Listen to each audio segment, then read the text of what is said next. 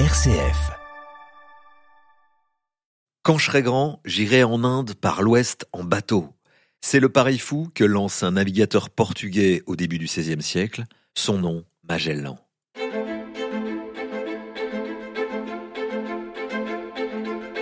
Quand je serai grand, Philippe Lansac.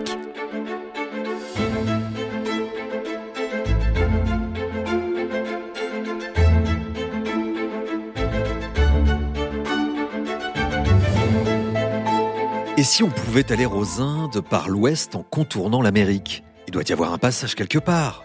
C'est la conviction profonde que porte Magellan, un navigateur portugais de trente-cinq ans, mais déjà expérimenté puisqu'il a navigué dans l'océan Indien jusqu'en Malaisie au début du seizième siècle.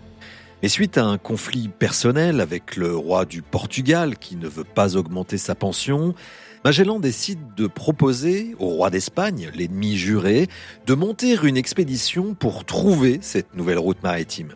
Et il réussit à le convaincre car à l'époque, le monde est divisé en deux entre l'Espagne et le Portugal suite à la signature du traité de Tordesillas. Signé en quatorze cent quatre-vingt-quatorze, ce traité définit une ligne verticale située au milieu de l'Atlantique. Toutes les terres à l'est de cette ligne appartiendront au Portugal et toutes celles à l'ouest seront à l'Espagne.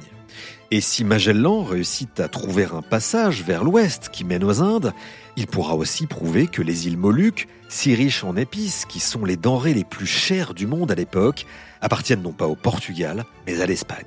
Et faire ainsi la fortune de son souverain Charles Quint. Ce dernier accepte donc de financer l'expédition qui, après de multiples péripéties, lève enfin l'ancre le dix août quinze cent dix-neuf, le début d'une des plus grandes aventures à la voile de tous les temps. La foule est compacte ce matin sur les quais du port de Sanlúcar de Barrameda, dans le sud de l'Espagne, pour acclamer les héros du jour. Des héros qui sont nombreux d'ailleurs, deux cent quarante hommes répartis sur cinq énormes navires tout neufs. La Trinidad, commandée par Magellan lui-même, le San Antonio, la Concepción, le Santiago et enfin, comme un symbole, la Victoria, tous les quatre commandés par des Espagnols, c'était la volonté du roi. La flotte part plein sud, le long des côtes marocaines d'abord, dépasse les Canaries fin septembre et descend jusqu'en Guinée pour récupérer les alizés qui la porteront vers l'Amérique. Les côtes brésiliennes sont atteintes, comme prévu, quelques semaines plus tard, et l'expédition fait halte dans la baie de Rio de Janeiro en décembre, sans s'y attarder car nous sommes en terre portugaise. Magellan repart et atteint bientôt l'embouchure du Rio de la Plata, le grand fleuve qui borde aujourd'hui Buenos Aires, capitale de l'Argentine. Il est persuadé que le passage vers l'ouest se trouve à cet endroit, mais au bout de deux semaines d'exploration, doit se faire une raison. L'eau de ce passage est bien trop douce, ce n'est pas un passage maritime. L'exploration des côtes vers le sud se poursuit. À chaque baie, chaque embouchure, Magellan demande qu'on vérifie s'il ne s'agit pas d'un passage, car aucune carte n'existe à l'époque. Mais rien, toujours rien, et le froid commence à se faire sentir, car en mars, c'est le début de l'hiver austral. En arrivant dans une immense baie très abritée qu'il baptise San Julián, Magellan décide alors de poser le camp et d'hiverner.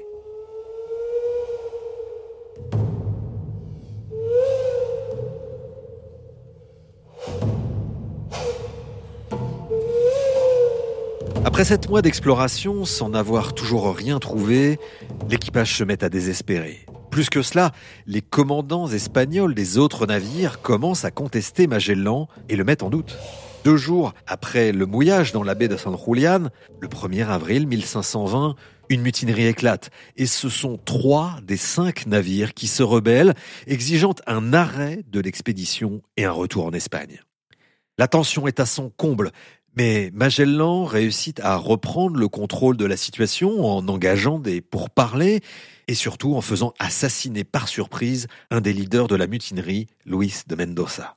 Il fait aussi exécuter le deuxième meneur, Quesada. Quant au troisième, Juan de Cartagena, il le condamne à rester seul à terre avec pour seul bagage une épée et deux miches de pain.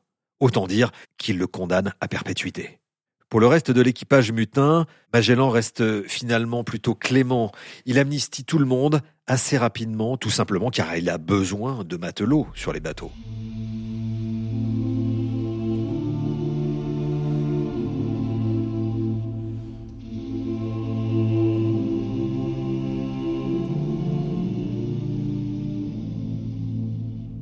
Deux mois plus tard, Magellan envoie le Santiago en reconnaissance plus au sud, mais pris dans un coup de vent, il s'écrase contre des rochers et fait naufrage. Il n'y a heureusement qu'un seul mort et l'équipage réussit à rejoindre par voie de terre la baie de San Julián. Début septembre, alors que l'hiver austral touche à sa fin, Magellan, avec une détermination incroyable, décide de reprendre l'expédition. Toujours plus au sud, le vingt et un octobre, il aperçoit un cap qui marque l'entrée d'un détroit et y engouffre la flotte.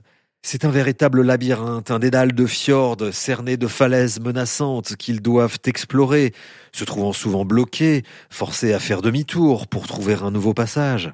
Sur la côte, ils aperçoivent des fumées et des feux allumés par les tribus locales qui ne distinguent pourtant jamais. Ils baptisent alors ces terres « Tierra del Fuego », « Terre de feu ». Quelques jours plus tard, l'expédition fait face à une bifurcation et se sépare en deux parties. Mais la nuit suivante, Estevan Gómez, qui pilote le San Antonio, se rebelle. Il fait demi-tour et rentre vers l'Espagne. Le lendemain, Magellan, fou de rage, le fait chercher partout.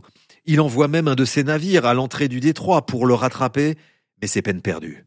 Alors, l'expédition reprend au milieu du labyrinthe d'îlots et finalement, au bout d'un mois, miracle, le canal s'élargit, faisant place à un nouvel océan. Magellan a réussi son pari. Il a trouvé un passage vers l'ouest. Il le baptise « Chenal de tous les saints », connu aujourd'hui sous le nom du détroit de Magellan.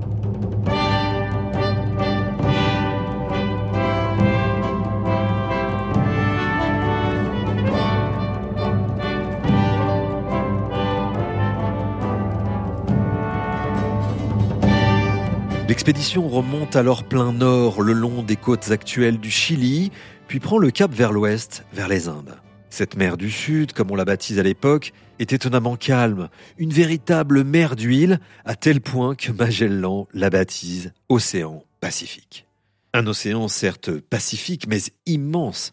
Magellan savait, d'après ses calculs, que la traversée serait longue, mais il n'aurait jamais imaginé qu'elle durerait trois mois et demi sans voir la Terre. D'autant qu'il fait preuve de malchance, car il rate toutes les grandes îles du Pacifique, comme les îles Saint-Félix, les Galapagos ou encore Hawaï. Il ne croise que deux atolls où ils ne peuvent même pas accoster et les nomme fort à propos Las Islas Infortunadas, les îles de la malchance. Moralité, les vivres se mettent rapidement à manquer, l'eau potable aussi. La vie à bord devient infernale. L'équipage est obligé de se nourrir de rats, de soupes, de copeaux de bois mouillés, voire de carrés de cuir qu'ils décousent du coin des voiles pour les faire bouillir et se nourrir. Antonio Pigafetta, qui tient le carnet de bord de l'expédition, écrit « Nous ne mangions que du vieux biscuit tourné en poudre, tout plein de verre et puant l'ordure et l'urine que les rats avaient faite dessus, et buvions une eau jaune et infecte.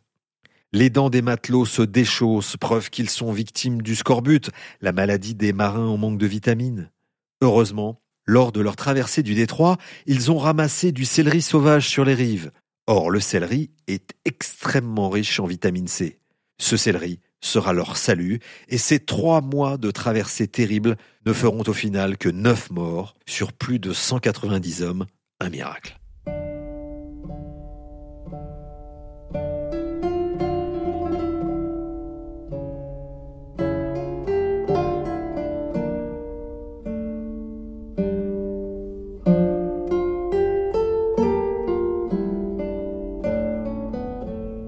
Terre, terre, enfin, après trois mois et demi d'une traversée du Pacifique transformée en supplice, l'expédition de Magellan atteint les îles de Guam dans les Mariannes, puis les Philippines où il débarque sur l'île de Homonhon.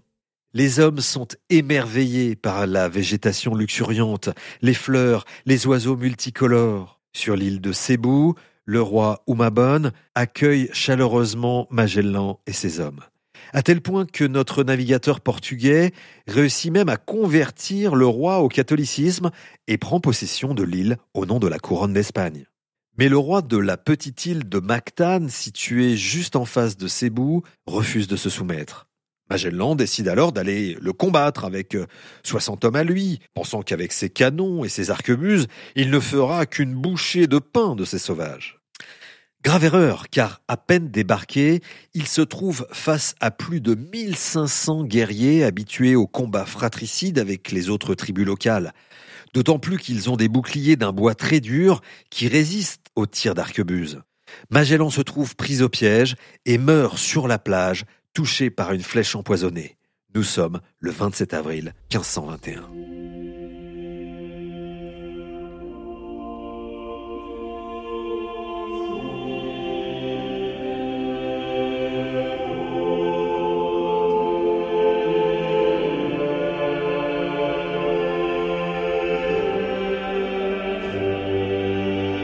Quatre jours plus tard, le roi de Sébou organise un banquet, mais c'est en fait une nouvelle embuscade et il fait assassiner tous les Espagnols présents.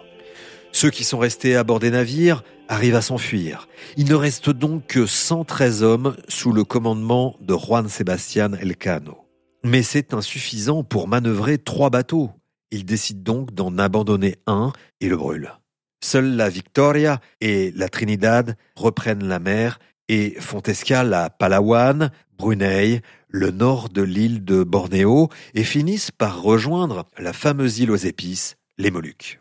Les navires sont chargés de clous de girofle, de cannelle et de noix de muscade, mais en repartant, ils découvrent une grande voie d'eau sur la Trinidad qui doit rester à quai. Seule la Victoria repart avec soixante hommes à son bord, traverse l'océan Indien, double le cap de Bonne-Espérance au sud de l'Afrique, passe au Cap-Vert où des hommes sont faits prisonniers car l'archipel est portugais. Elle finit par atteindre le port de Sanlúcar de Barrameda le six septembre mille cinq cent vingt-deux avec dix-huit survivants. Magellan n'est pas à bord, mais la Victoria, qui porte bien son nom, devient le premier navire à avoir effectué la circumnavigation complète du globe, bref, le premier tour du monde à la voile de l'histoire.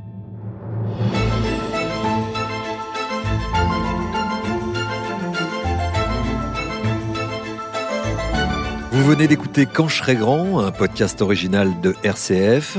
Pour découvrir d'autres épisodes de ce podcast, rendez-vous sur notre site r c f point f r, notre application ou sur votre plateforme de podcast préférée. N'hésitez pas à faire connaître ce podcast autour de vous en le commentant, le partageant ou en laissant des petites étoiles sur les plateformes. Et puis il y a aussi tous nos autres podcasts, Marche et rêve, Souffle de vie, Les colères de l'abbé Pierre ou encore La Fontaine et d'autres à découvrir partout, tout le temps. Bonne écoute et à très bientôt pour de nouvelles aventures.